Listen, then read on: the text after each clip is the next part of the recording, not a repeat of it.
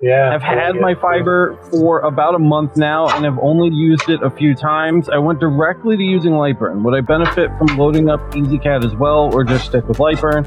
Uh, if you haven't done them, do your lens corrections, which you can't do in Lightburn, uh, unless you did it the Lightburn way, the way they show it, manual corrections, which sucks. Uh, you know, I, Core, I think Core File's better. Um, virtually every way. Uh, so if you haven't done that, at least do that. Don't throw out your EZCAD installation too. Uh, this isn't going to be a long answer, but um, people usually just delete the EZCAD folder once they get Lightburn working even the tiniest little bit. Keep it.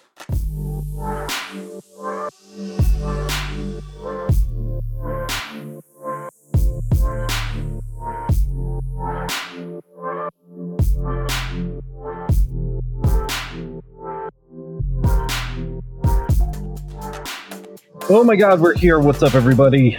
Welcome to the Laser Source Podcast. Number one podcast. If you have questions, that was a nice face, Matt. You got frozen there for a second. I like that. Oh, it's because we broke Kyle. I'm looking at chat. If you're new here, we always start uh, a few minutes late, very casually. Uh, a few minutes late. So uh, we're actually right on time today, which is good. I'm impressed. And um, uh, I'm glad that you guys are here. Uh, we don't really have a topic this week, so we're here to just kind of talk to you guys, hang out, and see what's good. There they are. Jack in the shop says it's so fun. It's so funny. Like I feel like we're I feel like we're exceptionally on time today compared. Well, to here's what, here's the thing. Like, there's a pattern that's evolved over the past, like, I don't know, since it started. It's like if it Yeah. something happened where it started at nine o'clock, something's wrong. something's wrong, right? Yeah, Something's wrong. something's wrong. Oh, Today we have Kyle on the show. It's a guest Kyle. of ours. Hello. He's ah, a YouTuber, I think. Welcome. We can, here, Kyle. do I have do I have Mike again? You do. All right. Very nice. By the way, you're going to be hearing my compressor kick on and stuff because I've got jobs burning. Got to make money.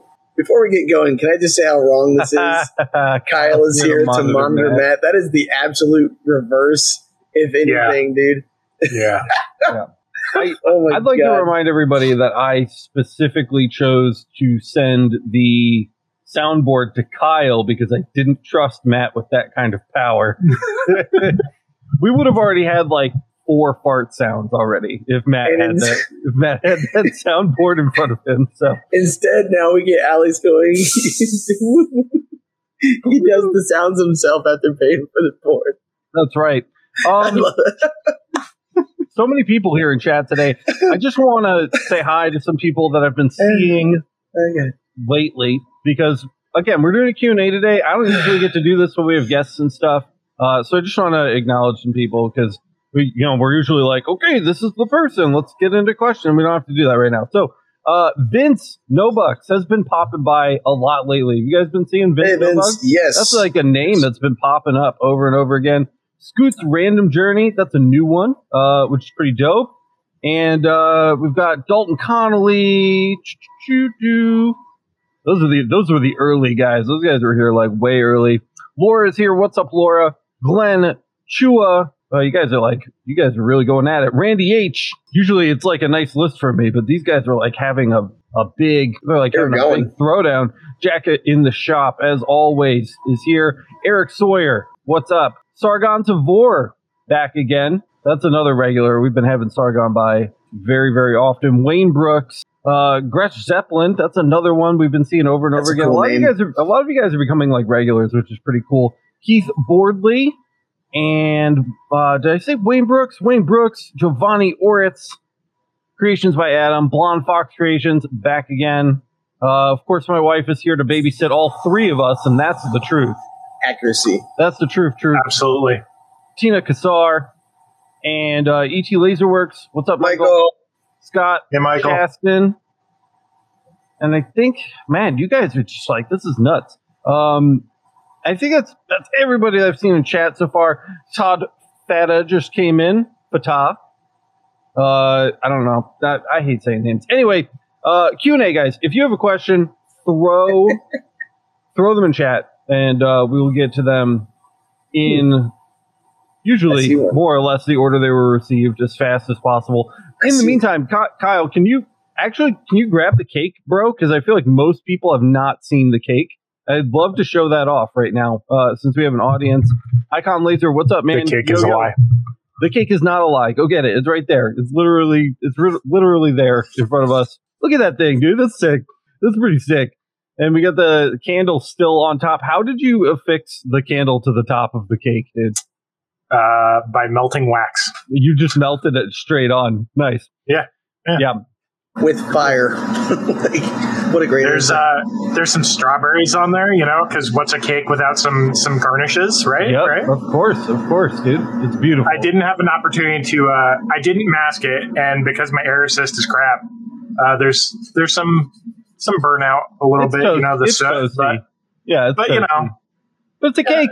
It looks like a cake. It's not like I'm confused. Maybe it's a at it. marshmallow topping with a little bit of burnness for flavor, Yeah, yeah, like that. That kind of like a, a creme brulee, like a golden. Yeah, Yeah, yeah, very nice. and it's modular, so you could just Yeah. swap out the name. Stupid.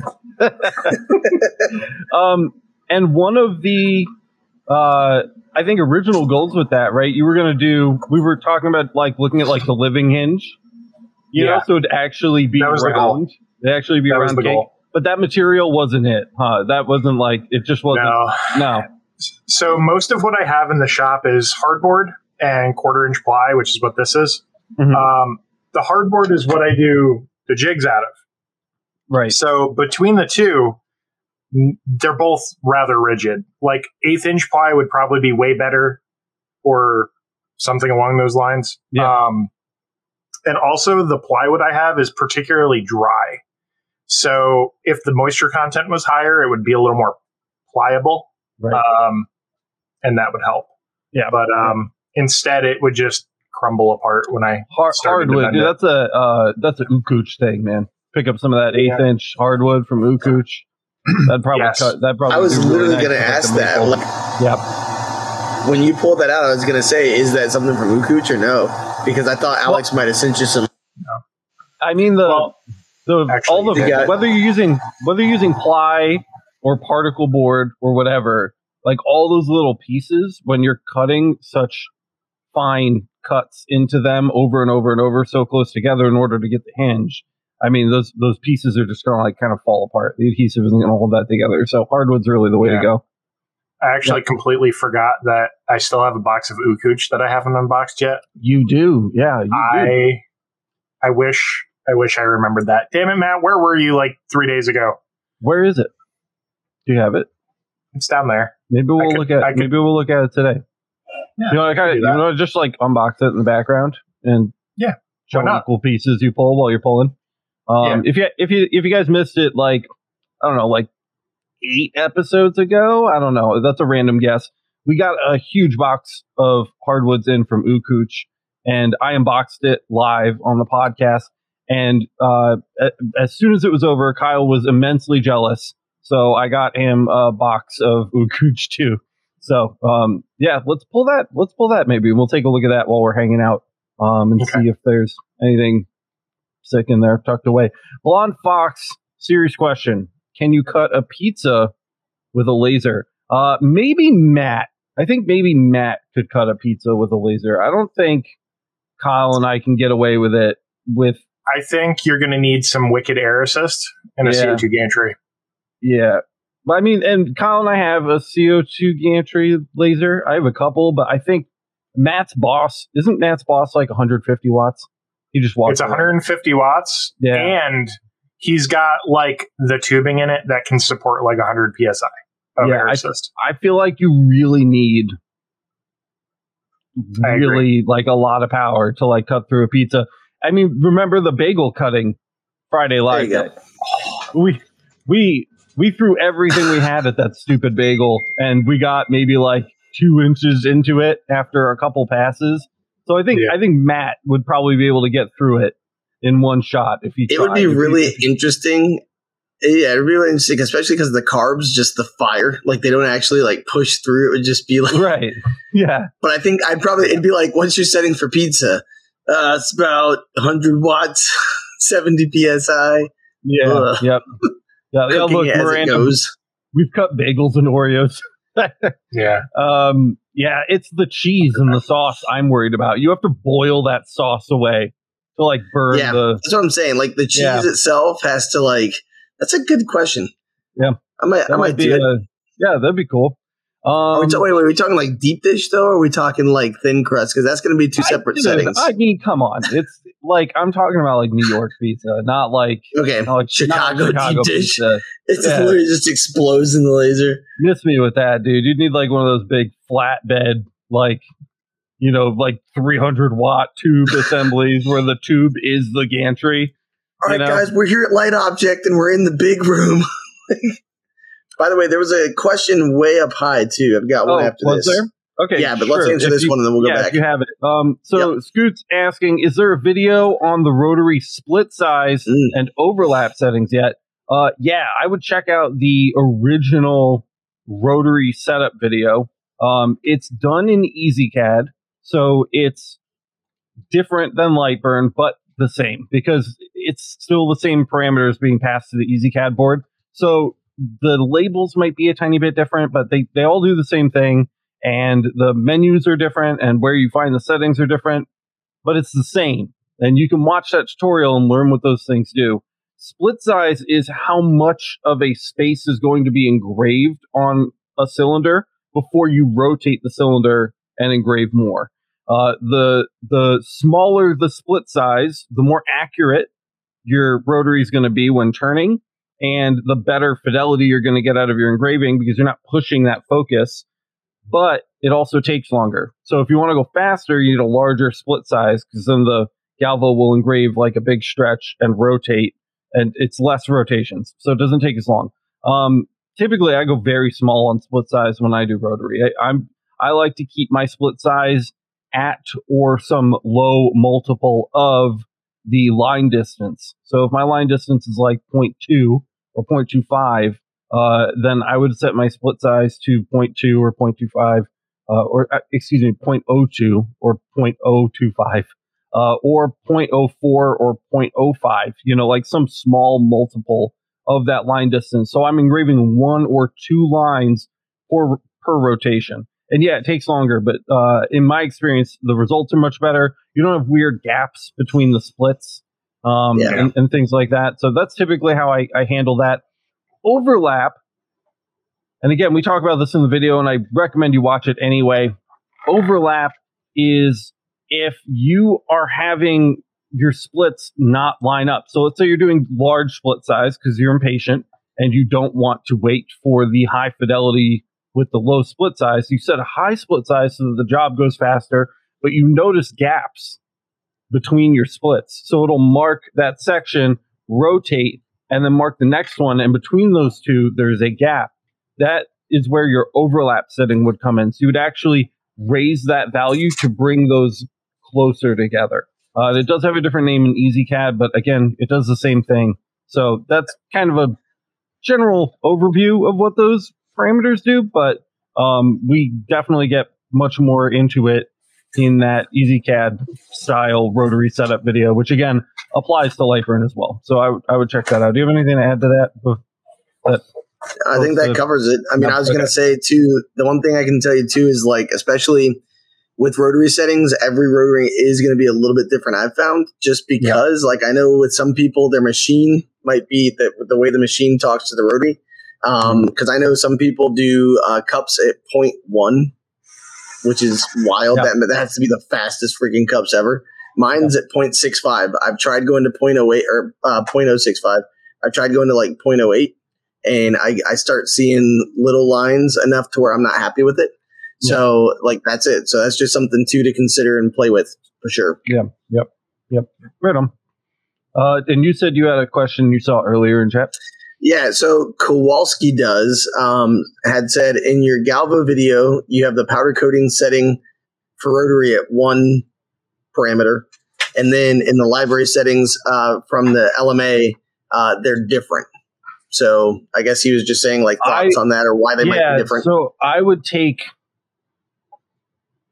I would probably take the video settings with a grain of salt and lean more on the parameter settings. I think they were probably a little more refined by the time Kyle and I finished adding them to the library. So I would start there. If it's not working super great, maybe review the video and see maybe what is different between the two.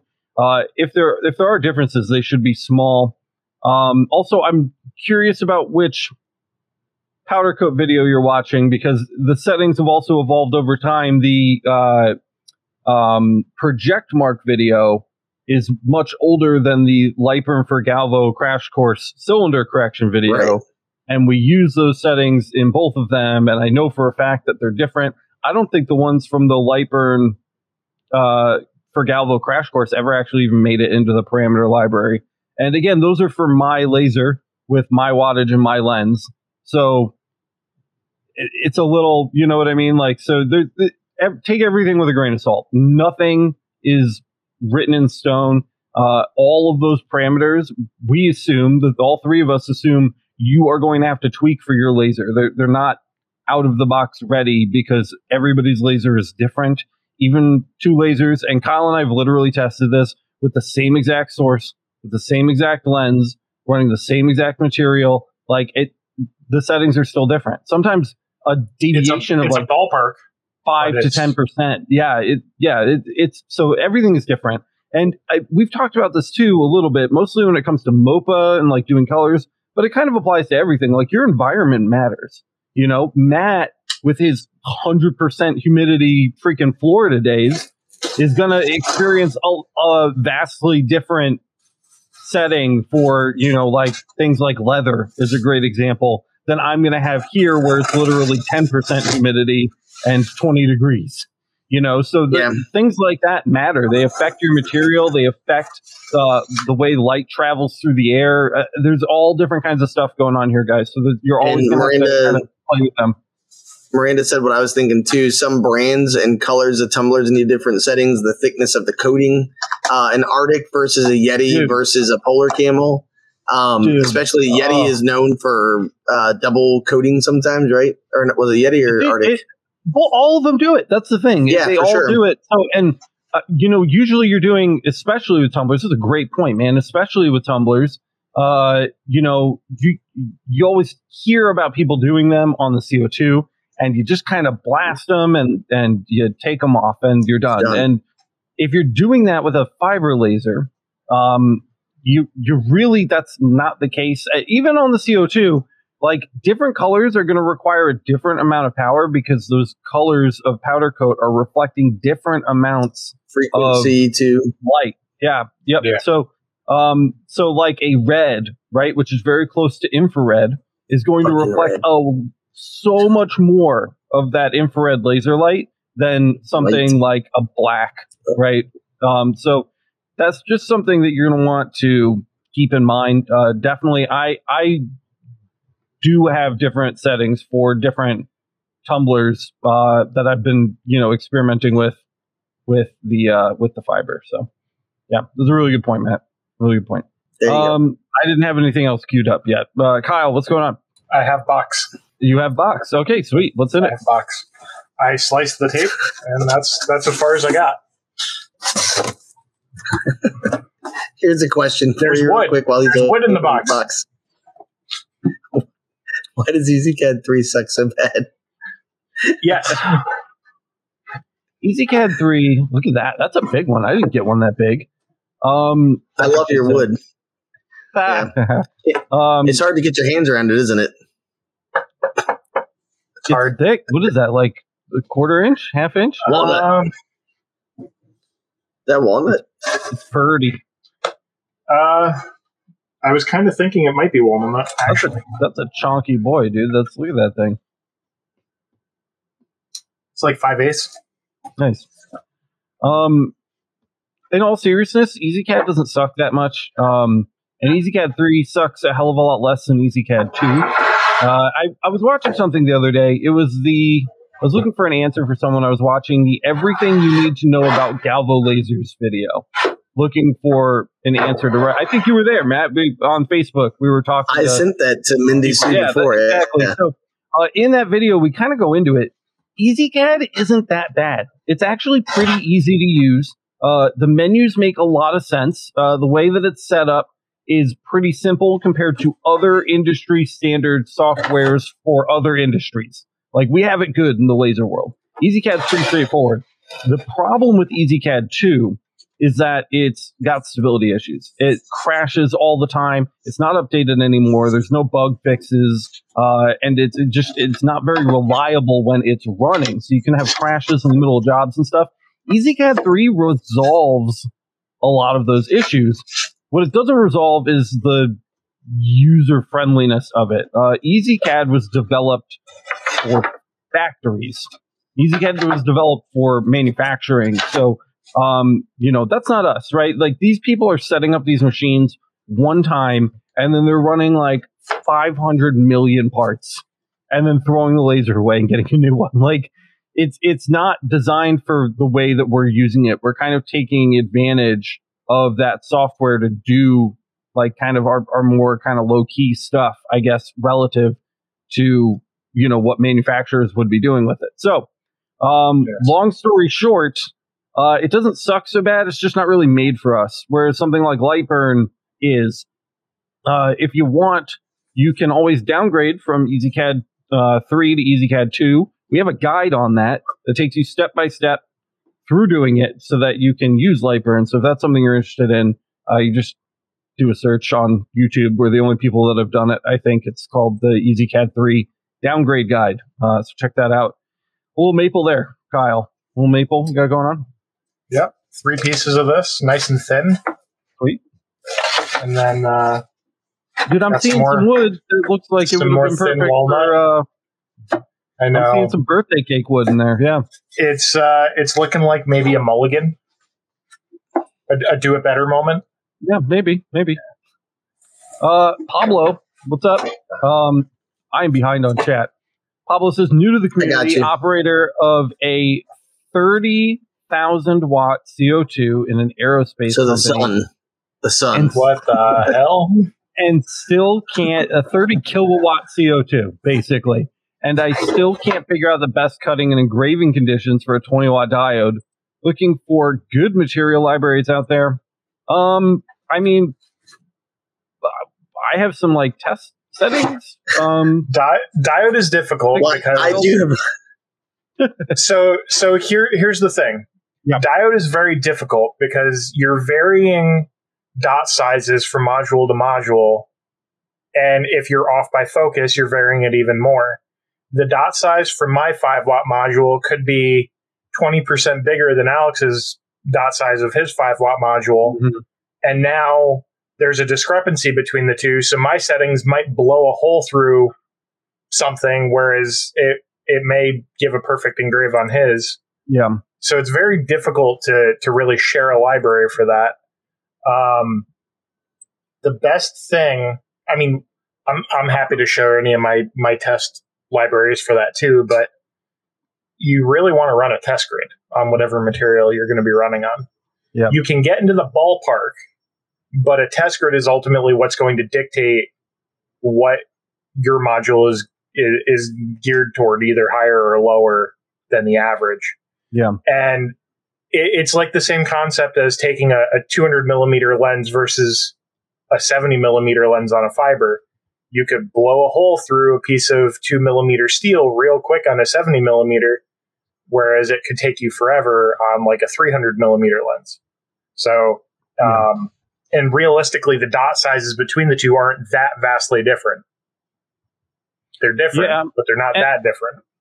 That's all really good, and I, you know, I I think that a lot of people too think that like test grids are just for marking, but you can do a test grid for cutting too. Like one of the first things I did when I got the old black and red OMTech when we were first starting Monroe Laser was I did like a bunch. I did test grids, manual test grids. We didn't have them built into Lightburn yet. I did manual test grids uh, on the top half of these little cards that I cut from my material. They were like four inches by two inches, and then the bottom half of that four inch by two inch card were cut test grids. So I'd see what the fastest speed and lowest power was that I could use to cut through the material without leaving a mark. And I did that all the way across the cards. Uh, so you can do test grids for cut cut settings too. Uh, the other thing, marking. The other thing I've noticed when I've got a, I got a few friends like after they see me with the lasers and working with stuff, I have a couple buddies who have gotten um, diodes, and one of the things I've noticed is that the the not understanding the DPI, right? Like, mm-hmm. so literally, if you're looking for a darker burn, um, the closer the line size, like getting that distance tightened up, really will give you like a huge difference. Um, like, well, I mean, here's one. I don't know if my thing will go this far. Hold on a second. Okay. Um, yeah, DPI, man. You gotta, you gotta understand some stuff about that for sure. And so this is what I was working on. Like I'm always working on. Um, so this is the um, mm. olive wood. I know, and I love those. No matter what angle you look at it, I mean, it's a nice dark burn, yeah. um, but it's so slow. That's why I got the CO2 Galvo, and I'm working. I've got the settings for the 100 lens down pretty tight. Like Kyle and I were playing with it the other night, um, and it's pretty spot on. But I need to go up to the 200 lens so I can actually have that uh, the, the, the distance. Yeah, the work area I need. So that's my next thing to play with. Um, mm-hmm. But having that 0.05, it's 0.05 is my line distance. So it's so slow going on the gantry, but it's it's what it needs to be for it to look as good as it doesn't stay looking that nice. Um, because a lot of people will get the char they want, but then you'll notice, especially with a diode, you run your fingers over it and it's just ash. And now what, right? Um, so that's something to consider too. Just to, yeah, and to expand on this in a technical way for people, because it's a Q and A learning day.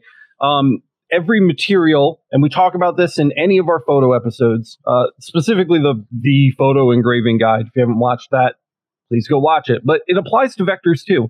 Every material has a line distance where the lines are going to be one on top of another in a nice, clean, stacked row without overlapping.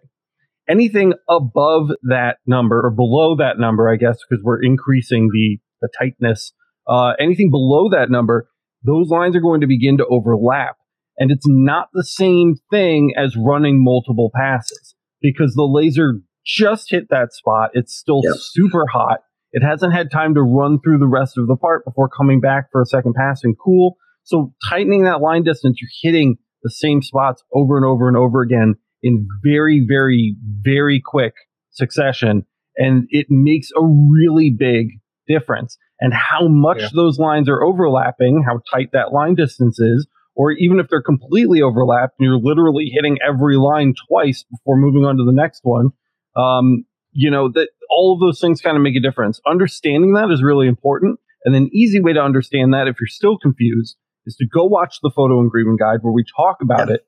Just know when you watch that episode, it doesn't just apply to photos and raster images. The same stuff applies to vectors too, because you're still filling a vector at the end of the day with lines. The laser is kind of converting that vector back to a raster because it's literally filling it with lines and making it a raster image. I'm using air quotes there if you're listening. Um, so go watch that episode again. Little pinch of salt with that. Yeah. yeah. Up?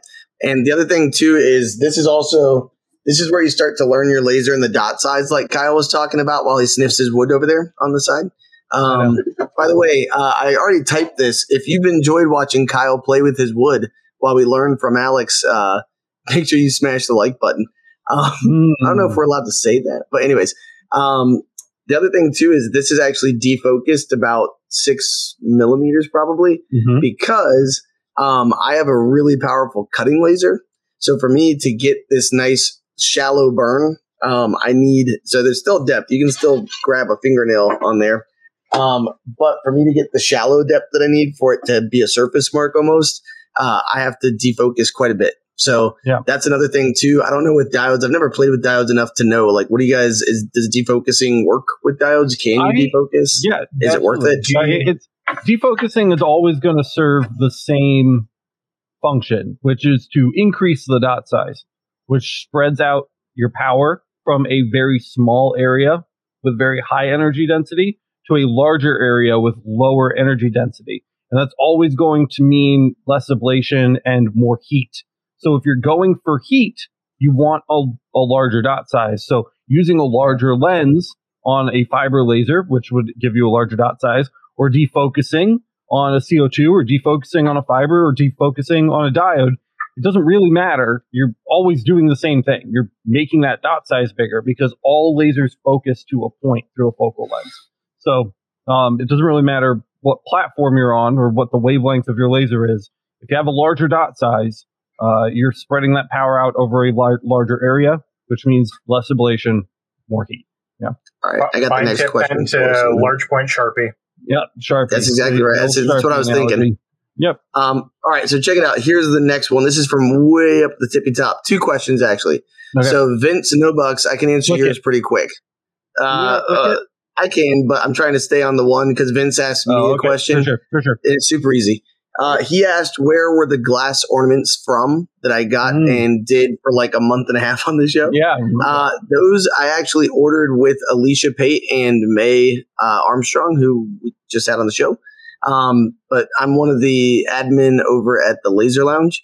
Um, so basically, the three of us kind of just went in on a bulk buy because we were all making stuff, uh, and we ordered them. I can't remember the, the supplier name, um, but it's one of those things where we just ordered them off of Alibaba. Uh, and what's the other one? HL Gate or what's the? Yeah, yeah. Is it HL Gate? Um, but either way, we got them. Uh, I think they ended up being like landed to me. They were like a uh, two dollars or something like that. Um, but that's because we ordered quite a few. Um, I think I alone had 500 or mm. 600. Um, and so, cause I'm, I'm already prepping them and keeping them for next year. So I've got them here and I'm ready to go. Uh, cause I'm, I'm thinking of doing the Christmas in July thing. Um, Vince, I'll have to look. I'll let you know, man, on the, hit me up on the LMA or hit me up on, uh, Discord and I'll let you know how thick they were. Uh, but for, it's worth it. It's one of those things that if you think about it now, and order them now. I'm telling you, the Christmas in July thing, um, I'm planning on hitting up realtors soon uh, to say, like, hey, you know, just put their logo on it and, like, here you go. And at Christmas time, we're thinking of you. Uh, and as cheesy as it sounds, I would put it on my tree because why not? It's a really pretty crystal big ornament yeah. with my name on it. Um, so that's one of those things where you can kind of do it a couple different ways too. By the way, you could put the realtor's uh, logo on it which they can do a write off on the whole order because it's considered merchandise for uh, you know for themselves. Um, or you could do for advertising. There you go. Uh, or you could have it do where literally you can do the text like Kyle had talked about last week with the uh, variable text, and so literally it could be just you know the the address established 2023 or 2022, something like that, um, where you literally just hit change and it variable text, you go to the next one. That's my thought on it. Uh, and then here's the question that I saw way back in the beginning before we were even here. So okay. Scoots said, I have a 175 by 175 lens with a 30 watt fiber using cylinder correction on a 100 millimeter diameter stainless steel tumbler uh, with limited success. The outer mm. portions of the dine are not the same color as the center. And there was some discussion on it. I think the discussion was pretty accurate, but um, basically people were saying uh, the lens was probably too small for the 100 millimeter cup. What do you guys think? Uh, a big depends issue, on the design, probably. Yeah. I, so something that I would look at too um, is that the tumblers are almost never cylindrical, proportionately cylindrical all the way around. They're usually yeah. kind of an, an ellipse. Friggin' taper. Um, yeah. They so not not even not even the taper, not even the taper this way I mean, like looking at it oh, yeah. circle, like yeah. they're they're usually elliptical rather than a perfect circle. And that means that if you're, if you're at your lowest point here and you rotate it 90 degrees, you're now at the highest point here. There could be a millimeter or two difference. Um, and the correct answer is a larger lens will help compensate for that because your depth of field is is wider. So you're going to have more consistent results within that deviation.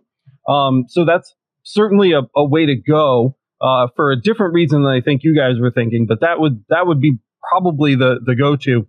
Um, also, I would say that you might want to look at um, using a, a higher frequency mark. You know, like take take some more power out of the equation if you can. Uh, so whether you're raising the speed or manipulating the, the frequency in some way, uh, to reduce the impact of the laser on the tumbler. It might provide a more consistent result across different focal lengths, uh, which is essentially what you need in order to get this done. I can almost guarantee you that the, the problem that you're facing uh, is specifically the the elliptical shape of, of the, the cup rather than yep. anything else. Make sure that it's level too. I, I know that sounds dumb, but you know, so I level it all the way around. He said a couple of things more, and he actually just replied at the very, very bottom. So this is like literally at the very tippy top. He was like the fourth comment. Mm-hmm. Um, so he said, uh, I've got a 220 that he's uh, hasn't calibrated yet, so he's thinking that would help. And he said he thought about the 300. Uh, let's see what he said. I thought about the 300. I think that would spill off of the bed. How tough is something like that to calibrate? Um, it's doable. I mean, so you you would do I it use in, 300 with it. You you'd use black poster board, so it doesn't matter if it falls off your bed.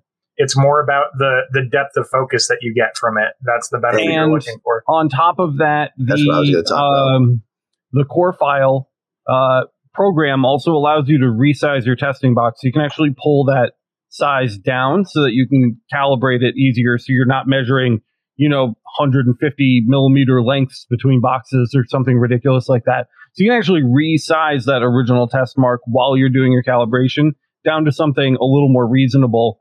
Calibrate, and then it will take that into consideration when generating your core file, which uh, would make that you know much easier. Yep, and a couple of things real too, real quick to think about too, especially watch the videos. Number one, um, the other thing is the 300 definitely, like uh, Kyle was saying, gives you the depth of field, and that's actually going to do what Alex talked about, which is give you the less impact. So when you defocus, it kind of takes away that oomph from the settings. Because I actually have done some stainless steel cups inside, um, and they turned out pretty nice. It was a 100 millimeter, uh, the the 100 millimeter JDS cup, polar mm-hmm. camel. Yeah. Um, and I did it that way. And uh, there's something else I was going to say. Crap, I'm my brain's farting on me. But well, yeah, that was pretty much it. Yeah, just remember the reason that we're going for the larger lens is because we want that larger depth of field. Like that's that, that's that's the thing that we're really going for. That bigger spot size is going to distribute heat more evenly over a larger area, oh, and which is not good when we're trying to do deep engraving and stuff. Right? That's the opposite of what you want. But when we're doing something like coating removals, that's exactly what we want to do. Or even Z marking. If we're Z marking or you know trying to get a black mark on stainless steel non-powder coated cups, having that heat spread out over a wider area is going to be way more along the lines of what we're looking for.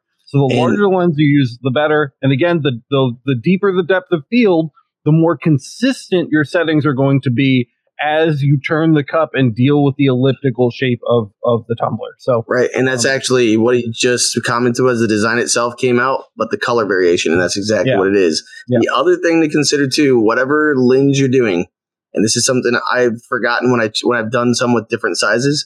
Um, remember, you're not focusing from the lens itself; you're focusing up to the actual mirrors. So you have to add like another like five to seven uh, millimeters according to Lightburn's notes so basically, a, just cut a focal stick. Yep, but up above the lens. Or what? No, you saying add five or like add? No, I'm saying don't. That did so. What you're saying is what what they are saying. The math for cylinder correction. I mean. Oh, oh, yeah. yeah. Yeah. So that's the thing. So I was just going to say the math for cylinder correction. When you actually open cylinder correction, it says what's the distance.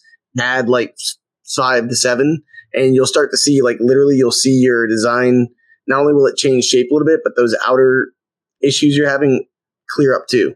Because that's literally what I do with these things all the time, like these little guys. Yep. So just saying that's that's what I was trying to.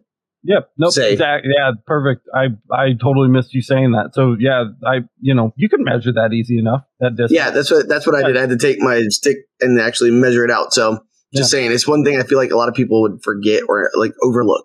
Mm-hmm. Yep, that's a really good tip. Uh, by the way, 77 people watching, 29 nice. likes. We're getting better. 30. Nice. Ooh. Live veg maple. Yeah, yeah, look at that. That's pretty. That burns so nice Three too. Like that's like blonde. That blonde stuff burns so nice. How's it smelling yeah. over there right now? You getting the you getting the the scents and the smells? You know what it reminds me of? Hmm. It reminds me of the days I used to help build boats. Of course, Kyle helped build boats. Probably and in Boy Scouts. I'm, I'm re- no, it wasn't in Boy Scouts. That was in school. Um, Years walking along the shore. I can't quite tell what this is. This is ash, you think? It looks pretty ashy. Put some lotion on it. See what happens. Yeah. Um, emergencystop.net. Wayne Brooks says, Alex, you got me thinking about Pokemon lately. Hell yeah. Uh, I'm working on a light with my laser and 3D printing. That'd be cool. I'd love to see that. Um, Gretch Zeppelin says, pizza, yes, but won't cut through the pineapple. Interesting. Ugh, what's wrong with you? So you're Gretch? telling me you like pineapple on pizza? Dude, you know what? I fucking love Hawaiian pizza. Oh no, four thousand dollars. Yeah, JXRP. I talked to an HVAC specialist and he said he could set up a ventilation system for about four grand. Is that too much money? Should I look around a little? That Um, depends. You could set up an HVAC unit for a lot less than that. But Well, if you don't, Is this an industrial warehouse or are we in my garage? That's yeah, you know that's, that's, that's a very important question, and we'll probably find the answer down at the bottom of the chat in like an Yeah. hour and a half. But um, we're already at forty minutes. Um, oh shit. Yeah. Yeah, I know. Uh, we, we might go just a touch long today. Um, listen, man, the HVAC specialist is a specialist. He's going to do the job perfectly. Uh, he's probably going to do it really fast, and it's probably going to be really pro grade at that price point. I would hope so. You know, so it's probably going to be better than my my crappy little you know duct that goes out to my acrylic duct tape. That's not shut true. Your duct has eyeballs, sand. Alex. That's pro. I, I would, I would get a a, a very uh, Detailed. specific, a detailed quote Yeah, to see what exactly he's, he's going to be sourcing and putting in. Because the other thing too is, you don't need insulated ducting.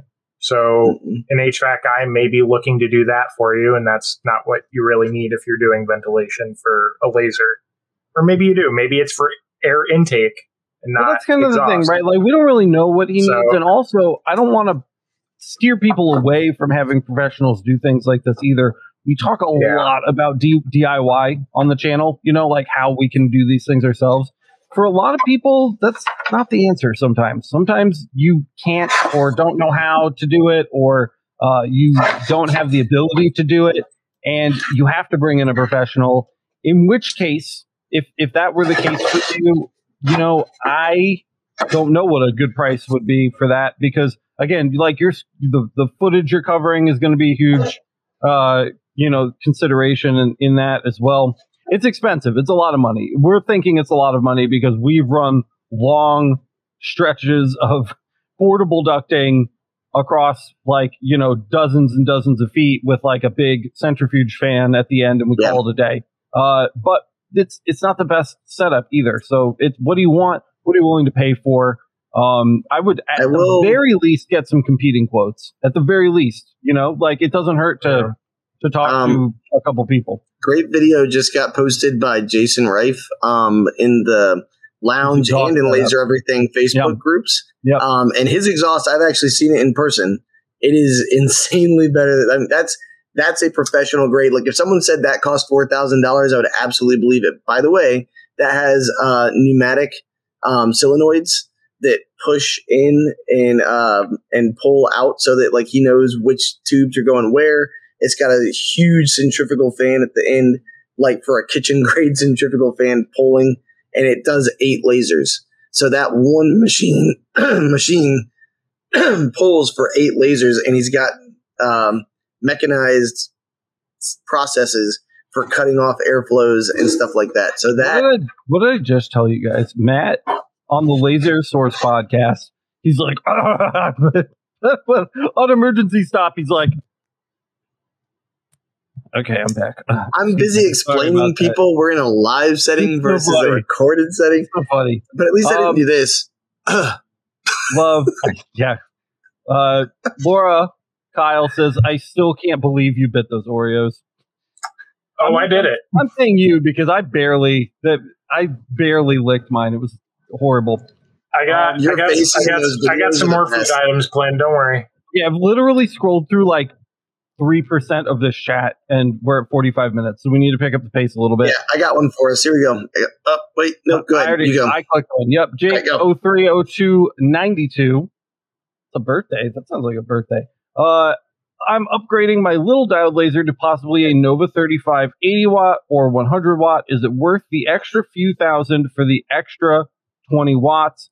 Um, Depends what. You I, dude, I don't know. I mean, I you could probably If you're cutting, if you're 100 watt cutting tube them. for less than a few thousand bucks. Um, just that's really expensive. It shouldn't be that much more expensive for 20 watts. That said, neither here nor there. Short answers. Um, that said, are you cutting things thicker than an eighth inch? If so, get the 100 watt, uh, especially if you're cutting acrylic thicker than an eighth inch. Plywood, you might get away with on the 80 watt. It will be more or less clean. The acrylic is tough to get through. Uh, If you if you want to do quarter inch acrylic, half inch acrylic, 100 watt laser, 20 extra watts will go a very long man. way. A because very long the way speed, the speed that you can do it at too. All right. Uh, what's the one you had? Uh oh, my question. Here we go. Yep, let's go. We gotta go, go, go. I, ah, so LT Google. Uh, in regards to fiber lasers, I want to engrave metal and polymer like PMags and Pew frames. Could I get Hmm. away with a 20 watt, or do I have to go with 30 watt to get good results? What do you think? Um, I would. I have a PMag done. So the 20 watts going to do probably better with the polymer stuff. Uh, because generally the issue with those is that you have too much power and you're just melting shit.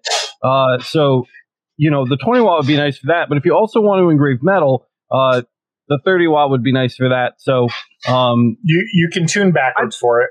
It yeah, I would takes- probably get the 30. If you don't have to, um, it's going to be slower on the 20 watt, but it's, it's off. usable. Uh, what was the EM Smart? Was like 25, I think. That was, pa- I don't that was that was passable. Um, 20's pretty low. was affordable. 20's pretty low. Um, I I can would get a thirty prefer- watt in the in the like thirty five hundred range or something. So this was a 50 watt. I don't know if you guys can see that very well, but Yep. I mean that's easy. So that's a 50 watt, Yep. and it looks nice. I had gray and I had tan. Yep. So just saying. Yep. Um, 20's a Okay. little low. Uh, if you if that's what you can get, that's what you got. But um, Well, I think the other part too is he said he wants to do metal, and that's where the the polymer 20 yeah. watts great, but the metal that 30 that extra 10 really is big. yeah, yep, yep, yep. All right, let's see. Here we go. Any way to script a test grid for EZCAD and output to a binary EZD file? Found one for Lightburn, but the file looks like an XML or vector. There are some you can actually find those files online, and I know there's one. There's somebody who sold one on Etsy. Like when I first started and hadn't even heard of LMA or you guys or anything, I was looking for test file stuff on Etsy, and I'd seen them there. Um, I, I know I, I, there's somewhere in our groups where I've seen it. What do you guys? What do you think? Um, I don't. I don't know. First of all, I don't know how to go about generating something like It's a lot of work. That's way over my head. Um, I know that EZCAD supports scripting because people use that for like the manufacturing and indus- industrial setting usage of these machines all the time. But I Yeah. don't know what functions they cover, and have never really gotten into it. It's never really applied to me or the people that we generally try to help on the channel. So we just haven't spent a lot of time with it. Um, Yeah. So It's out there, but we just yeah, it's like I want to believe. You know, where's Fox Mulder? clap your hands. All right, what is the dot? si- This sounds like a straight up Jeopardy question. Yep. TMB Farming says, "What is the dot size of 70 watt CO2 with a two inch lens?"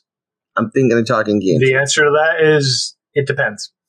yeah, I Every Give 'em a so here, here's the thing. Yeah, here's the thing. The dot size coming out of the tube is going to be different from one tube to the next. Yeah. So it's there's there's multi layers of factoring here, but um, you're probably going to be looking at like a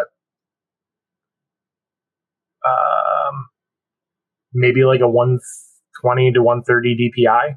So Ooh. whatever that equates to in Yeah, gotcha. uh, in dot size. yeah. Okay, You'll have to so work like- backwards from that. I can't math that right now. all right. Bloodwood. Next one. Ooh, Ooh, nice. That's pretty. fancy. Yep. That'd be a really great It, cake. it smells interesting, not how I expected. Very sangrily. So All I'd right, so that. when I Are you, first bought, are you at the bottom, Matt? uh, no, I'm getting close though. Okay, I'm like in the middle still too. But go yeah, ahead. so I'm I'm a bit, I'm below you. You are so uh, when I first bought my Thunder Laser, I had a head crash. Found out it was Z control under device setting. What the hell is this for in Lightburn? It's your Z setting. yeah. Um, It's really cool for cutting, by the way. Um, so basically, I can tell you, I cut whenever. Yeah, you're just destroying our ears. I hate you, Kyle. but like, um, it's all I right. Your wood, your, your wood is ears with my thunderous. wood. Your wood is thunderous. Um, so the Z setting is purple heart, literally. Ooh. Nice. Uh, Z is your vertical, right? So if you've got Z control, whenever I cut, like uh, I actually when I cut more than quarter inch stuff, I usually will actually do two cuts sometimes if it's something where I need to to have precision and not have because otherwise what happens in in polymer or not in polymer in acrylic is the light will actually start to kind of bend and you'll actually see um, a curve in your cut by the end of it. Um, so what you can do is have the first pass it's at this z value and then you can actually have it drop a little bit so that the focus pushes down into the material more. Um, so that's what the z control is for and so you can actually control the z drop um, pretty pretty well um, in there you just have to be really careful because exactly what you said if you have any piece of the material that shoots up like if you're doing a cut um, and a piece of material is up that head is just going to crash so you have to be mindful of that kind of thing because you literally are dropping from the substrate down. You're bringing the focus down, um, or you could be going up, which is going to completely muddle that cut badly. Uh, We've been getting a lot of super, what do you call them too? Got to call those out. s- super chats. Yeah, I see one from uh, the Blonde Fox up here. 20 dollars. Thank you for that. yeah, we really Wayne Brooks it. just put ten dollars I was in. Laser of Love has four ninety nine. Imagine being all the way down at the bottom of chat. I wish. Glenn, Podoc? uh, pretty, very dark. I love that. Yeah. I've had my fiber for about a month now and have only used it a few times. I went directly to using Lightburn. Would I benefit from loading up EZCAD as well or just stick with Lightburn? Uh, if you haven't done them, do your lens corrections, which you can't do in Lightburn uh, unless you did it the Lightburn way, the way they show it, manual corrections, which sucks. Uh, you know, I, core, I think Core File's better um, virtually every way. Uh, so if you haven't done that, at least do that don't throw out your EZCAD installation too. Uh, this isn't going to be a long answer, but um, people usually just delete the EZCAD folder once they get Lightburn working even the tiniest little bit. Keep it. There's a bunch of defaults in there from the factory that may or may not be useful to you down the road. Uh, it's great for diagnostics. If you are doing something in Lightburn and it's not quite working, you can always load up EZCAD and try to do the same thing and see if it works in EZCAD. Because if it does, you know the problem's in Lightburn and vice versa. Uh, so you know, hang on to it. Um, and again, if you haven't done a core file, uh, go watch the video on doing core files and do your core files. Uh, they're, they're more accurate and they take less time. Uh, it's, it's the best of both worlds. You can uh, have your cake and eat it too on that. What's that a little uh, wrapped ply up there, Kyle? What's, what's going on? Yeah. Yeah. Uh, looks like eighth inch. Nice, nice. I don't. I don't remember exactly what you ordered. So Uh, yeah, I'm sure it's uh, if it looks like eighth inch ply, then it's eighth inch ply. Um, just says, do you have a video on setting up a ventilation system for my BE lasers? Uh, what's a BE laser? Do you know what that is? You know what he's referring to? Maybe a typo. uh, Yeah, I don't know. We don't have any ventilation videos uh, either way. Uh, but I know Kyle- Kyle and I have been talking about. it's, it's in the works. yeah, it's- Kyle, It's in the plans. definitely uh, very close to doing that soon. You're gonna hop in on that, Matt? Uh, I think so because he and I were literally looking at the systems together, and I was like, "Okay, if we did this and we did that, if we punched through a wall, and like we spent what was it, like an hour talking about that. It was Maybe one thirty when I went to bed. I remember that, and I was like, I have to sleep. And Kyle was like, "Don't be a bitch." I was like, "Don't be mean to me, Kyle," and he yelled at me more. I definitely didn't call you that, but okay. That's exactly how it happened. There's Scott everyone knows. uh, says, as far as split size and overlap, do you have a happy median for quicker runs for black annealing? No. Uh, there's no shortcuts for black. if you want to do black, uh, use a, a small split size, go literally line by line, and you'll get juicy, crispy, beautiful black results. Black marks take time. By the way, that, that you can see from all angles because that's the big kicker between blacks, in my right. opinion. Like yes. you can see a great looking black here, but then you just tilt it ten degrees and it's like silver. Right, exactly. Um, so that's Laura, that's the thing. Good looking out. Don't forget to smash the like button, guys. Uh, when Laura said that there were 64 people, we're at 83. Ridiculous. Smash the like button, the guys. biggest number I've seen is 88. Kyle's awesome. got his little sample card pack there. Uh, oh wait, there's more. His wood is waning. Uh, yeah. Sampler pack, guys. Lightburn question. Had Lightburn up and running on my CO2 successfully. I upgraded my fiber to Lightburn and added a device for each of my lenses. It's good. That's what you should be doing. Now my CO2 always seems to keep defaulting to my fiber settings. Um, so they will they will s- stick if you are okay. Uh, you need to load the library. You Need to load the library, which um, I will show you very quickly here. Uh, continue on. In, in the meantime, and I'm just going to do this demo. Uh, okay, I'll, uh, I'll, put, I'll put in when I'm ready. All right, a couple of things that I saw.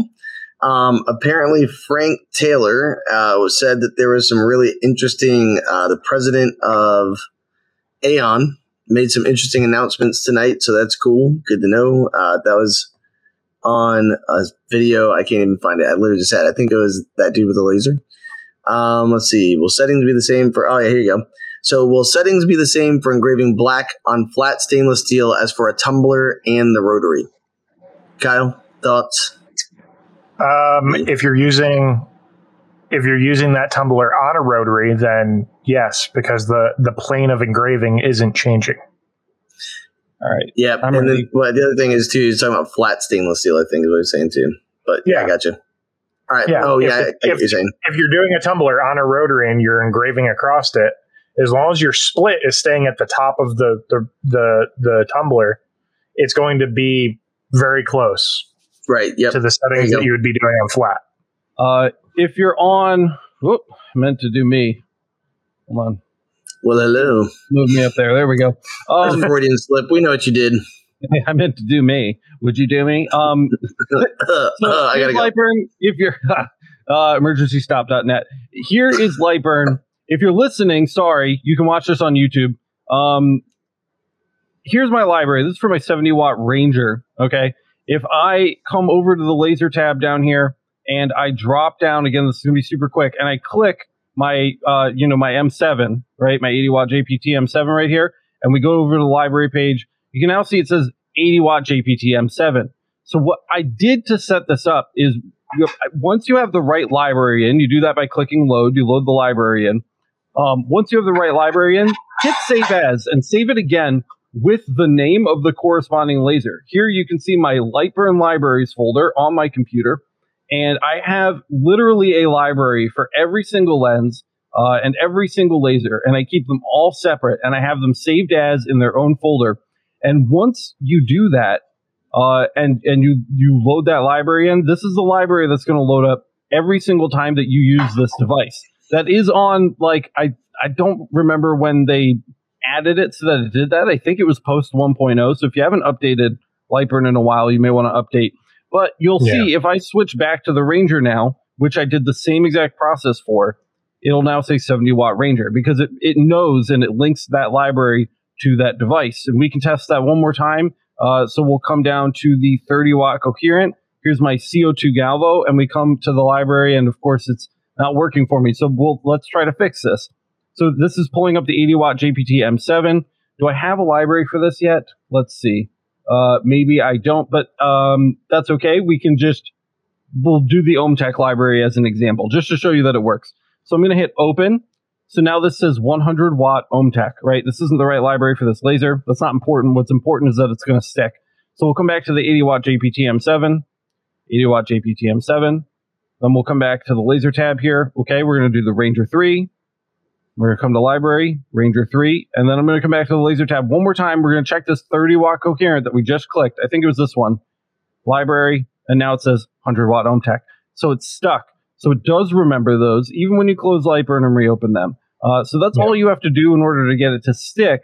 Uh, just make sure that you have individual libraries saved And I, again, I like to keep them labeled and in one folder. It makes them really easy to keep track of. And I make sure that the library name matches my device name exactly yep. inside Lightburn so that I know that I'm using the, the correct library. So that's kind of how I go about fixing that. Uh, I, I blew through that. I'm sorry. We're really short on time today. Uh, but hopefully that was uh, helpful for you. And I was going to say, always double check before you send it, man. Because I've done that so many times and it was like, well, there went that blank. Shit. so, yep. All right, let's see. Uh, we're, we're making our way down, guys. We're doing good. Um, so let's see. I don't know where we are because I was playing with my I got word. it. I got it. Uh, okay, good. All right. Could Matt talk real quick about the boss in PiBurn if he has one at both version 4S and haven't plugged them in yet? Um, both version 4s. I don't have a PiBurn. I actually have Rotoboss. Um, I've only got one Rotoboss for the CO2 back here, and then I bought a low roller for this. Um, but I will say it works great. I'm, I'm, I know PiBurn. Alex, you've got a PiBurn unit. Have you I played do. with it yet? I have not touched my rotaries yet, unfortunately, but okay. I will. Yeah. So that's something. But I don't um, have a boss. I can tell you if you've got uh, a boss or a PiBurn, they come with videos and they come with QR codes that you can scan that literally teach you how to walk your way through it. Um, do we have rotary videos uh, for the CO2? We have like one. Uh, I think that's going to be something that Kyle's going to be getting to. Uh, I'm going to be getting to it in the crash course. But mm-hmm. if you look back, way back on the channel, uh, there are some older video slash live streams that do encompass uh, rotary work yep. in the yep. OG office. Yep. I literally do a shit ton of rotary work, so it's. I mean, I can talk about that later because we're running look, out. Um, ooh, I Eric look forward to that in the the Lightburn for uh, Gantry crash course. Heck yeah, man! Um, so Eric Sawyer gave us a dollar, two dollar uh, super. Thank you, Eric. Thanks, uh, let's see. Uh, Jake asked what kind of laser he should buy. Um, the, I know we've got videos. Of the buying guide is down below, right? So, uh, what what are you trying to laser to? That's that going was, to depend on what you're going to get. The one that was so, asking about the CO2s earlier, the 80 watt versus the 10 or 100 watt uh, CO2. Um, 15k. I know the boss behind me right now for 150. They got a 155 watt that um, is pretty killer, and that's for the. Um, you can get that on the 2436, or you can get it on the 4855. Um, and I like my machine. Just saying. Um, I don't recommend my machine. There's a reason why I call it the blue poo. Are we sure that he wa- are we sure that he wants a CO2? Did he clarify that somewhere? I thought he had asked about 80 watt or 100 watt because we oh, talked about cutting. Remember? Oh, right, right, right. We talked right, about cutting. Yeah. So that's my thought. Um, yep. yep. But what do you think for what if he was talking about a fiber? What do you think? 80 to 100 watt? Or I mean, well, no. If he's got 15k, what should he get? No, I think you're right. It's a. I, I recall that conversation. Okay. Um, and I've been really impressed with, and you can keep an eye on the channel too. Um, so, so I know that Matt's boss lasers are really nice. Uh, I know that the Aeon lasers are really nice. I have one. Uh, it's been beautiful. It's worked flawlessly. Uh, and then I also can speak to the light object lasers uh, as well, which is something that I think you should take a close look at when you're looking at higher end lasers because they're really competitive. Uh, they're much less known, and I don't think that the markup is quite as high on them. So you can usually get a really good deal on them. Marco's a genius. Uh, we did a facility tour where we went out there uh, not too long ago, and in a couple weeks here, I'm going back out, and uh, Michael Mullins and I from Laser Engraving 911 are literally like madhouse playing with everything that they have in their in their warehouse. It's going to be really really fun. Uh, he just All basically came out. He was like, "I'll fly you out. I literally just want you to just touch everything." And I was like, "Okay, you know." Like free content, so um, yeah, so no, you know, we'll, we'll be checking those out really, really soon too. Yeah. All right, so Freight TV said, I'm extremely new to the field of fiber laser engraving, but have been doing it for an industrial company for four months now. I work with all types of metal. Your videos are great. Thanks, Freight. Appreciate that. Uh, did then, we get to did we get to this one from Wayne Brooks yet? We all know oh, the beginner air assist for diode. What if you want to add a second one in line with your existing air assist? Would it increase mm-hmm. your laser efficiency? I, I probably wouldn't do an inline. That sounds like a pain in the butt. Just upgrade it. Just replace it. Um, you can you can use a bypass valve, so you can have two different levels of air assist on the same line. Yeah, from they, the same source, and when when the you can trigger it so that it either turns on through the controller if you're doing diode or CO2, depending on how it's set up, or you can um, trigger it with a flip switch. I was also so you can have like an engraving and a cutting pressure. One of the CO2 like fish tank pumps, you know, with the fins. Yep. Um, more than you'll ever need, more pressure than you'll ever need on a diode laser. And most of the diode laser air assist kits usually come with a little like just flow valve. It's very, very simple flow valve with like a little screw that you can change the air pressure with. And I basically min maxed that. So I'd min it for, for marking and then max it for cutting. And it, it was like perfect. Uh, so that mm-hmm. is like a really simple setup that could uh, knock that out for you. Okay, Matt, your turn. We're good. We gotta right. take turns. I'm still way back in the past. Yeah, you're good. Um, so I was gonna do. I see three supers real quick that I want to just tag. So Blonde Fox, I know we had already said about. Thank you very much. Thank you, um, Fox. Laser of Love Creations, Ms. Laura. Thank, Thank you, you so much. They got a super Laura. sticker. Wayne Brooks himself, the guy you just answered his question, a beast, gave us ten bucks. Thank you very much, Wayne. Thank Appreciate you. it. And then LT Google had said, "Thanks for answering the previous questions. Can you explain the difference between Lightburn and EZCAD? That's a big one that we have video, a lot of videos for." Yeah. Um, and then I said, I saw one of your videos about going with EZCAD two and Lightburn instead of EZCAD three. So he's already mentioned that one, um, and that's the downgrade. Uh, and actually, I know Miranda put a link into the chat for that video too. Yeah, yeah. And the appeal there is EZCAD two and Lightburn boards are the same boards. That that's what makes them compatible. EZCAD three is a different animal entirely. Right. It's a literally for a different machine controller for a different machine, like a three D. And Lightburn just doesn't support it yet. Um, asterisk over yet. They may never support it. We don't know. Uh, but in general, Lightburn, the software, is much more user friendly uh, and and human friendly than EZCAD. EZCAD again is for industrial kind of commercial setups where you're doing like a thousand million things on like an assembly line. It's really good for that. Uh, but when you're constantly changing parameters, it's just not really designed to be interactive. And we're doing a lot of design work too. That that often. So uh, Lightburn is much more friendly for people that are constantly changing parameters and things like that. Um, do you guys know what this one means? Uh, Kowalski does says 750 60 or 412 90. My guess would be that's the settings. He's the one that asked about the uh, the different settings from the CO2. Oh, you said it was for the 30 watt fiber, not the COC, the 30 watt fiber for the cup colors. Oh, okay. So that, okay. I bet you that that sounds like for those settings to be that different. That sounds Speed like colors. Yeah, yeah, that's speed and power, and that sounds like colors for sure. Yeah, yeah. To go um, from sixty to ninety and seven sixty. So again, I would, you know, you're gonna have to. It depends on like the color tumblers you're working with and stuff like that. I think the most recent one that I used was like the 750 60. So I would start more around there if you're looking for a starting place between those two. Uh, but I'm just guessing. What um, frequency? Um, like 40, not 45. Uh, yeah, I think it was like it was low. I think it was like it wouldn't be any lower than forty five. Yeah, I thought forty five was the one that kind of was the special, maybe. Yeah, but anywho, yep, uh, here's a lie from Miranda. I've never heard Kyle swear. he just called net. He literally just in the private comments on the side said, "Matt, you're an asshole." So if you guys, here's just a little taste for you, really quick, before we continue on with the questions. We're at an hour and eight. We're doing pretty well here. Um, almost at the bottom. If you want to hear Kyle tell a story about providing computer customer support for a online streaming sex worker, head over to emergencystop.net. That was just at his real day job. That was the real day job. Real day job. This is a real deal right there. If you'd also like to hear about fallacious key deer, head on over. Um, David's asking any way to form a database for tumblers. Uh, sure, yeah. Um, you know, but that's again, it'd be like the ballpark figures. Be the ballpark figures. Um, but you know, I I think like a settings database of like user generated settings would be something really nice. We have the Laser Everything community project database that already exists uh, on the website where anybody can upload user projects for other people to use. But having something where there's just like a few fields and people can just type stuff in and submit it, that would be cool. I'll talk to him I, about setting Honestly, like that's that a cool thing because I just don't buy all the colors. Like I would love to help add to that, but I have like maybe six colors that I buy a lot of.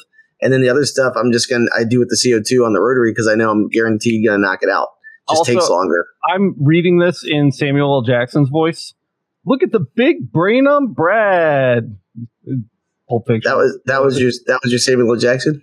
I, you know, I, I'm sorry, I'm not a freaking 50 year old black man. Leave me alone. Um, do, do, I got one. we got a that's what she said. We got a Miranda yelling at you for stuff. Here's one. Okay, Kyle is yeah. the Mister Rogers of the group. Someone doesn't Where- listen to emergency stop. I don't Nope. Nope. All right, let's see. Can't really blame Oh, her. He's here not we go. jokes. Um, Frank- wait, Oh, Oh, hey. Good. I think I caught up. Is this where you picked up? Yes. All There right, you go. done. Sweet. All right, I'm coming to the future. All right, here we go. So Frank Taylor said that tonight uh, they mentioned on-demand metal cutting for Aeon owners. I'm not sure what that means, but it sounds like you can order stuff from them right there. Uh, cool. yeah, f- fiber cutting, Nice. like like big cutters, probably. Yeah, that's cool. Uh, let's see. Oh, Wayne Brooks, $1.99 super sticker. Thank, you very Ryan. much. Appreciate it. Uh, do you have parameters for a 50 watt fiber laser? So many. Yes, Well, yes, we So do. many. Uh, we have for for every common lens too. So just like we said at the beginning of the stream, um, you know, first of all, settings are free. We don't like I don't hide settings from people. We don't refuse to help people with settings. If you need help with settings, you can always reach out in any of our free communities, uh, and everybody will jump to help you. It's one of the best things about laser everything in general. But if you would like a nice organized list uh, that's kind of been curated and tested and worked on over time, uh, for any wattage laser and any lens combination, uh, as, as at least as far as fibers go, and we have a uh, fairly successful CO2 gantry and CO2 Galvo library as well. You can find those by supporting the channel over at the Laser Master Academy, masters.lasereverything.net. It's the number one way to support the channel. Uh, you get a bunch of bonus goodies for signing up. So definitely, please go check that out. All right, here we go. Beam it up, Laserworks. Stuck at work, but wanted to say thanks and keep doing what you do. Five dollars super right? sticker. That is Anthony. Anthony. Thank you, bro. Uh, by the way, thank, Thank you, you, for Anthony. everything you do, man. Like on Discord, Anthony I beats know, me to like Anthony's every single thing. Literally a hoss. Yeah. So on the LMA too. Anthony's one of those people on the LMA that's just always there, and he's always at him and Michael. Shout out to Michael Dias too uh, for for always helping to take care of the members. Kyle and I just literally there's so many of you. We just broke 2,800 members on the LMA. Uh, speaking of the LMA, and Kyle and I try to answer every question. It's just we just can't do it by Uh, ourselves, and we have uh, so many. Of the last five days I worked, I spent eight hours every day working on LMA. yeah, and literally, I'll get a stuff. message. I get messages from Kyle when he notices I'm online. It'll be like 1.30 in the morning. He's like, "You out there? I'm answering questions. I need some help. I need breaks. I need to breathe. I need to talk." Because he just doesn't stop, man. He's and uh, Anthony and Michael have gone like far and out of their way to kind of help lighten that load as much as they can, and we're really grateful for it. And then, of course, when Anthony's done doing that, he comes in here and throws money at us. Uh, so thanks again. Uh, we, we appreciate that, bro. Uh, all right, thank you very much. One more. Brandon says, I have a client that wants engraved bricks with black lettering in the engraving. Each brick is for a customer of theirs. They're going to be outside. Recommendations? I know there's They a, make bricks specifically Yep. for that. that's what I was going to say. Laser brick laser, laser brick. Yeah. It Uh, um, by the way, they they'll, they burn black is what it is. If you're not, Yeah. if you're if you're not, if you don't find that and you don't want to use that, um, go as as deep as you possibly can with the 50 watt. Like just chunk it out, like just crazy high power, slow speed, blow it out. Uh, masked with black gaff tape specifically. Don't use like duct tape because it's got PVC in it. It's fucking stupid. Uh, black gaffing tape. Okay. You go as deep as you can, backfill it with enamel. Enamel paint hardens to like a Mhm. rock and it's super weather resistant.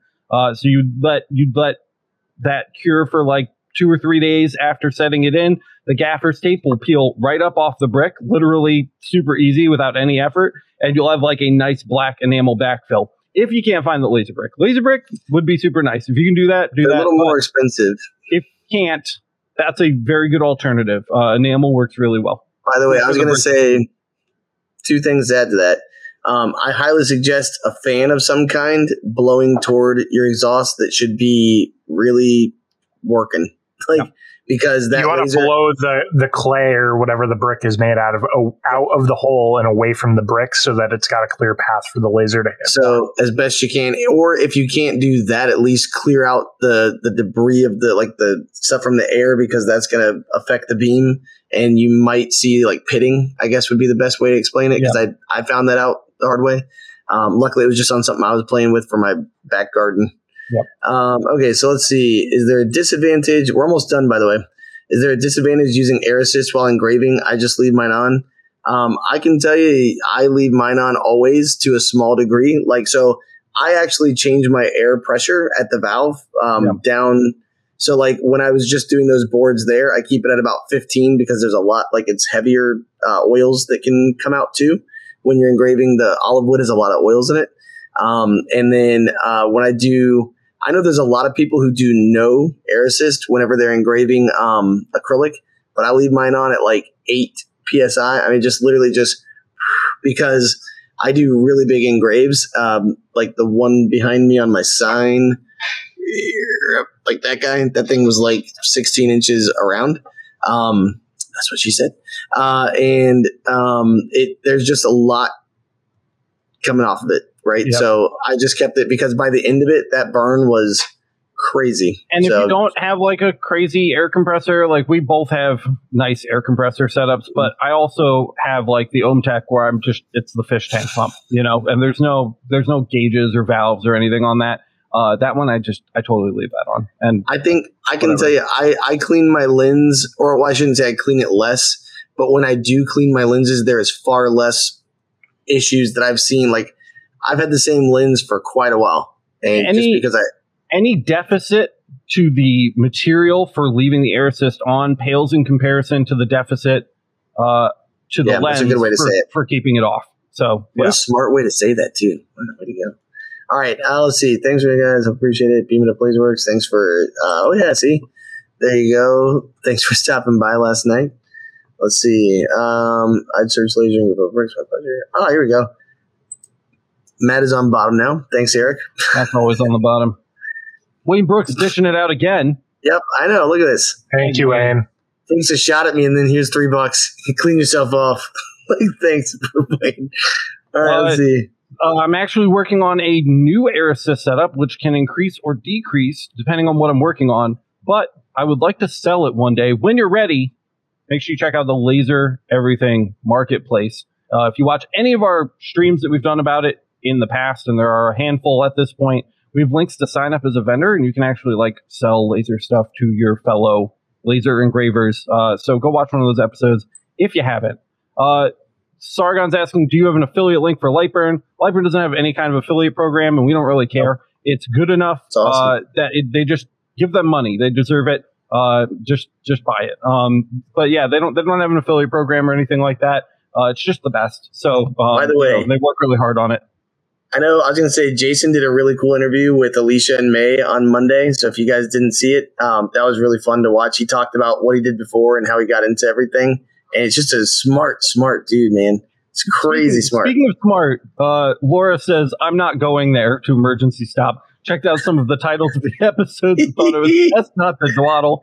Uh, that's good. I'm glad that the episode titles are doing their job. By the way, I respect Literally- you for it.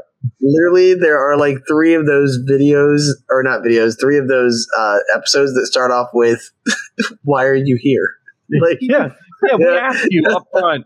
Uh, in fact, in our most recent Patreon supporter bonus episode, I I just straight up said "fuck you." I was like, "Why would you even pay money?" For Kyle, this? actually, it was Kyle that said it. You can pay to hear Kyle No, curse. no. Yeah, uh, Well, I did say it at the end, I guess. you did, you did. Um, See, Projecto 84AE. Another crazy name. Look at that picture too. What's going on over there? that's do something you from use- Hogwarts. Is it? No, I'm just saying. Proyecto 84. Uh, do do you use SVG files normally in EZCAD? You can, I, I think, right? You can use SVGs uh, can. Yes. fairly, fairly I easily. I've always found kind the of- AI V8s work best, but I kind of prefer AA files if I ever have to go backwards to EZCAD. Yeah. Um, in Which- your Lightburn Oh. exports nicely. right, uh, in your testing of Lightburn, are you testing for multiple motors for rotary and Z-axis? Uh, no. Uh, I don't think we to. I guess, but we uh, you cannot yet because it doesn't support additional axes outside of the rotary axis. So mm-hmm, mm-hmm. at least not oh. as of yet. Yeah. Jennifer says, while I'm waiting to save up for a fiber laser, I bought an Ortur Laser Master 3. Ooh, I'm having fun. a blast with it. I still need to. Mine's literally sitting right there, uh, and I, I have not chewed into that yet, but I'm really looking forward to playing with it because I really like uh, Ortur stuff. So um, we have that. Uh, Eric Pina says, I have an OMTech 30 watt laser on, uh, on its way. I've seen your rotary is the Chuck style and not the spring loaded one have used it for rings and jewelry. Yeah, we have a couple different episodes where we talk about that. Uh, the Lightburn for Galvo Crash Course, I believe, has a uh, pretty, pretty dope ring video. I think that's what we did it on. Oh, that uh, was a fun one. Yeah, that was a good episode. I believe so. Uh, and the really process pretty, is, that's one of the ones where like the process is more or less the same in EZCAD as well. So whether you choose to uh, use Lightburn or not, that video I would make the argument is relevant to you. So make sure you check that one out. Uh, Freight says, so all I need to do is sign up for the monthly subscription, and the parameters are one of the perks. Does this include fiber lasers as well? Absolutely, it includes fiber lasers. And yeah, again, all of those settings are on the they're on the channel, and the fiber laser converter, which is developed by David Christian, uh, Shark, on our communities, uh, is also free. So you can just watch a video find one of the settings and then run it through David's converter and and and you'd have the settings. But if you'd so rather saved. If you'd rather if you want to support the that, channel and and get, get it the easy way. You get a nice list. Kyle spent a lot of time pre-converting all of the libraries for literally every wattage and lens combination that you can possibly have. So you don't even need to run the converter these days. Uh, I'm also working on an update for that. Yeah. Um, so it's it's easier. It's just like a nice like here you go. Thanks for supporting the channel. It's not updated often anymore because it's fairly complete. Uh, but when we do find new settings here and there, we we try to toss them in. So um, it's not like you're paying to have it updated monthly. You're paying to support the channel, and it's a it's a nice little bonus. But uh, yeah, it's it's there. So if you want to check that out, and you want to make sure that we can keep doing what we love to do, uh, again, you can find that over at masters.lasereverything.net. Um, are you still scrolling, Matt? Yeah, you're you're going uh, along. You're killing it. Parshad, gentlemen, have you had any experience with the new JCZ cards not being compatible with Lightburn? I just purchased a 50 watt laser and Lightburn cannot see it. Lightburn is not compatible with EZCAD 3 cards uh, or anything beyond that. I don't know of anything newer, but there might be something that has hit the market lately. I, um, think the I think the newest things that they're putting out, like the all-in-one units, are, are basically an EZCAD 3 card with a different software pack. Okay, so either way, that's not going to work. Interesting. Yeah, you need an EZCAD 2 board. Uh, Lightburn does not support the EZCAD 3 like infrastructure and architecture uh, and, like their chipset yet. So if you if you want to use Lightburn now, you'll have to downgrade. It's very easy. And again, we published a video on that. It's called the EZCAD 3 Downgrade Guide. The light, uh, the EZCAD two boards are inexpensive and easy to get, uh, and you can check that out. We talk about the pros and cons, and I literally walk step through step. There's a little bit of soldering, not a lot, and it's very simple soldering, just wires to connectors. Uh, pretty straightforward. So check that out. Right. Brandon Lean, awesome. Thank you, everyone. This channel has helped us to get where we are. I love to hear that. And Matt, it sounds like you have something in the chamber. Three, and then I think we'll be done at one and a half hours. So here All we go. Ready? Yep. So Gordon Williams said fiber laser engraving pins with two lines of text, no rotary attachment, should work just fine with a 110 by 110 lens, right? Yeah, I did it. I, I have an extra on hand just in case, but oh, I've, done, I've definitely done that before. Um, I actually have some. They might not be like gigantic. Uh, you know, it's going to be like a, a, fairly small mark, but yeah, you can totally do it. Yeah, I've got one right here. Like, yeah. I know you can't see it, but literally that's two lines right see there. that a little bit, yeah. Yep. Well, I, yeah, the, I, I, threw it up big. I threw it up big. Oh, that's a that's these are my fuck ups that I keep here. Uh, but I just all I had to do is turn the pin. I messed up where I set this pin, so I needed to turn it just a little bit. But yeah, very easily it says uh, stolen from ELC Creations and I have my phone number on it. It's just the tiniest project mark. Yeah. Uh, yeah, totally doable. Totally doable. Uh, all right, so that was one of them. Yep. Oh, you're stealing. Who's going? Go. And all I've oh. got uh, sorry, it is a regular no, comment. I preemptively way cheaper. That's yeah. what I was going to actually click on too, though. Oh, okay. was how at, like that was one of them. Yeah. You're absolutely right. Kyle, did you click that one? I didn't. No. Oh But yeah, for for what you get, it you're absolutely getting the tool of the century for the deal of the century Mhm. when it comes And- down to it. for the price and like that's what I wanted to focus on though. You got all three light burn products. So that's for uh, fiber, for diode, and for for gantry, for Galvo, and for diode. It's cheaper than what you would pay, I think, for RD Works when you pay for that. And so, RD Works like, is free. No, like not RD Works. Is it Corel? Krell Draw. Yes. That's the one. RD word. Oh, RD word. I can't. The RD is what came with that thing when I first got it. Um, yep, and that was the third one. Yeah, hey, dude. Uh, so Wayne Brooks, diehard podcast fan, Apple and Spotify, my number one favorite in my list. I listen every day and on repeat. You guys are a godsend, and I would not be where I am without the community, bro. Thank you so much. I Thank you, really, Wayne. really appreciate to hearing that. Um, if you haven't already. I would like to highly encourage you to rate and review the podcast on those platforms. Uh, it makes a huge difference, and we really actually don't have that many reviews, um, especially on Apple on Apple Podcasts, because so many uh, other podcast services pull their reviews from Apple, so they're just basically recycling Apple's reviews. Uh, it makes a really, really big difference for us. So, uh, five star rating always goes a super long way. If you want to leave a, a little comment, um, you know, as Matt well. Bodiford's hot. it's always nice to yeah uh, matt Bodiford is hot that's sure uh, that would that would work great. Um, so yeah so thank you so much wayne. Uh, really appreciate that. And uh, keith i showed up late tonight but as always i really appreciate how you guys help us all learning so much from you all every day. Uh, we're here to help. Uh, blonde fox is out. Another great show. Gotta put the kids to bed. See you next week. I do too. So i think that means it's time to close out the show uh, we're at an hour and 26 minutes, uh, our longest episode in a long time. We went pretty long with May, but I think A lot we're a of little great longer questions. today. A lot of excellent questions, a lot of excellent questions. And uh, let's see if you got value out of this episode of the Laser Source podcast. If you're watching on YouTube, don't forget to smash the like button. Let everybody else know that the content is good. And don't forget to subscribe and hit the notification bell so you get notified the next time we go live. We just talked about this a lot, but if you want to support the channel and make sure that we can continue doing the things that we do here, uh, we do a lot of different things here. Uh, you can find out how to do that over at masters.lasereverything.net. Uh, the Laser Master Academy is the best way to support the channel. You get a bunch of goodies for signing up. So please go check that out. Um, upcoming stuff. Uh, I have like 50 things in my edit folder right now that I'm not going to get into because it'll just extend the podcast an extra 15 minutes. But we have a lot of stuff coming. Um, so keep an eye on the channel, guys. Seriously, like Lots this- of stuff. this- there's always new stuff coming out.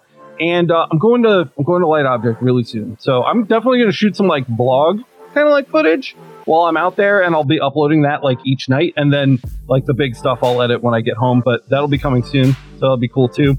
Uh, marketplace is almost done. Go buy some merch. Uh, what did we just add? We just added uh, uh written reviews. Uh, are coming Yes. to the website. If you haven't already checked them out, uh, so if you go to the website under the like buying guide tab, shop tab, or whatever, uh, you'll see like a reviews thing. Uh, Amanda worked really hard to add that for us. And for our video reviews, we're just kind of adding the scripts. Uh, and then we're going to do extra bonus written reviews for things we literally just don't have time to do videos for. Because doing those feature length video reviews for everything takes a really, really, really long time. Uh, and we get a lot of stuff that comes through here that we just has just been sitting and collecting dust that that we haven't had time to just do a video for. That stuff will get a written review. So um, all of the reviews, video and not, will be featured in that tab on the website. So make sure you check that out too, because that's a that's a brand new Really thing cool graphics, by the way, on it. Really over neat. there. It's pretty neat, right? Yeah, it's like a cool little WordPress plugin. It was uh, it was it was nice, uh, and Amanda did a good job setting it up. So thanks, Amanda. I think that's all I've got. You guys got anything else before we take off today? No. Beautiful. Y'all are perfect. Y'all are perfect. You're beautiful. Um, that's all I've got, guys. Can you do it in your um, Samuel L. Jackson voice? I don't, that's how we should end it tonight. You're beautiful. Thank you so much for watching, and we will see you in the next one.